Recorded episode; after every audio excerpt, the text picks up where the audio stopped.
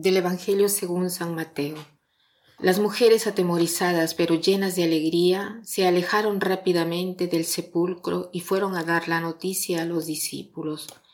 De pronto Jesús salió a su encuentro y los saludó diciendo, Alégrense. Ellas se acercaron y abrazándole los pies se postraron delante de él. Y Jesús les dijo, No teman, avisen a mis hermanos que vayan a Galilea y allí me verán.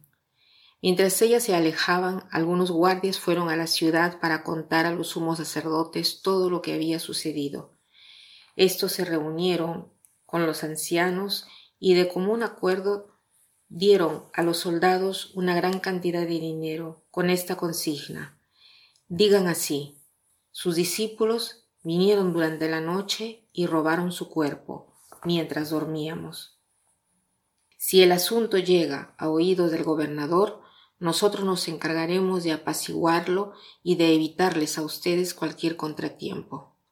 Ellos recibieron el dinero y cumplieron la consigna. Esta versión se ha difundido entre los judíos hasta el día de hoy. Estamos en el Evangelio de San Mateo. Cada evangelista describe la resurrección de Jesús de manera diversa. Hemos dicho anteriormente que la resurrección de Jesús ha sido descrita por los evangelistas de modo diferente uno del otro. Pero esto es normal. Si cada uno de nosotros participásemos a un evento y tenemos que describirlo, cada uno lo contaría de una manera diferente. Esto da testimonianza de lo que eh, se escribe es verdad. Y Mateo subraya diversas cosas. En primer lugar, dice que las mujeres son las primeras en ir al sepulcro. Dice, las mujeres, atemorizadas pero llenas de alegría, se alejaron rápidamente del sepulcro y fueron a dar la noticia a los discípulos, porque el ángel les había dicho que no estaba ahí Jesús, y entonces van rápidamente con temor y gran alegría, ¿no? porque de frente a lo sobrenatural se tiene siempre temor y gran alegría, ¿no? Por la alegría, eh, de la alegría se dice que es grande, o sea, el temor no tiene ningún adjetivo, ¿no? Entonces las mujeres corren a dar esta noticia a los discípulos. Se imaginan, ¿no? Apenas sabemos nosotros una cosa buena, bella, el deseo más grande que sentimos es el de ir corriendo a comunicar la noticia, ¿no? Por eso el impulso de correr de las mujeres, ¿no? Y Jesús les sale al encuentro, Él se les acerca y ellas eh, le abrazan los pies. ¿Por qué le abrazan los pies? Porque puede ser porque sea la cosa más fácil de abrazar, pero los pies son lo que nosotros tenemos en común con Jesús, que es la tierra, y por lo tanto nosotros logramos entender solo las cosas de la tierra. Y después, mientras están en camino, los guardias eh, eh, van a referir todo lo que habían visto y los jefes de los sacerdotes se enteran de que Jesús había resucitado. O sea, ya todos saben que Jesús había resucitado, ¿no?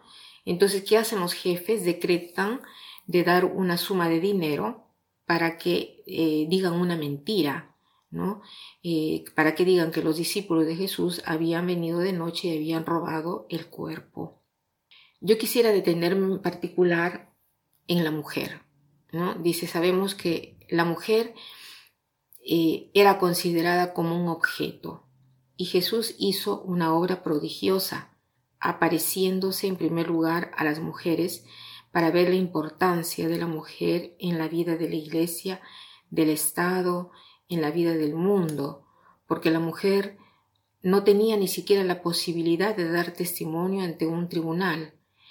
El hecho de aparecer primero a las mujeres quiere decir que Jesús da la misma igualdad, reconoce en la mujer una dignidad altísima que la iguala al hombre las mujeres se convierten en apóstoles de los apóstoles, ¿no? Por eso cuando Jesús dice, no teman, vayan a anunciar a mis hermanos que vayan a Galilea, se usa el verbo apostelo, ¿no? que quiere decir vayan a anunciar, ¿no?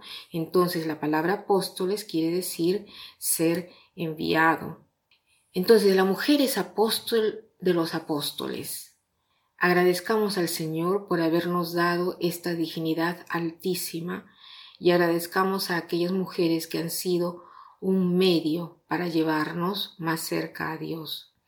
Y para terminar quiero citar una frase de Juan Pablo II al final de una carta que él escribe sobre las mujeres, ¿no? Dice, agradezco a ti, mujer hermana, agradezco a ti, mujer trabajadora, agradezco a ti, mujer esposa, agradezco a ti, mujer madre, agradezco a ti, mujer consagrada. Y al final dice, gracias a ti, mujer, por el hecho mismo de ser mujer, con la percepción que es propia de la feminilidad.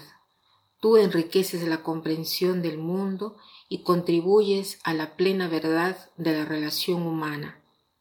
Felicidades de corazón, felicidades de una Santa Pascua y de un feliz lunes del ángel, llamada así porque es el ángel que anuncia a las mujeres que Jesús no está en el sepulcro, sino que ha resucitado. Feliz Pascua de Resurrección. Que pasen un buen día.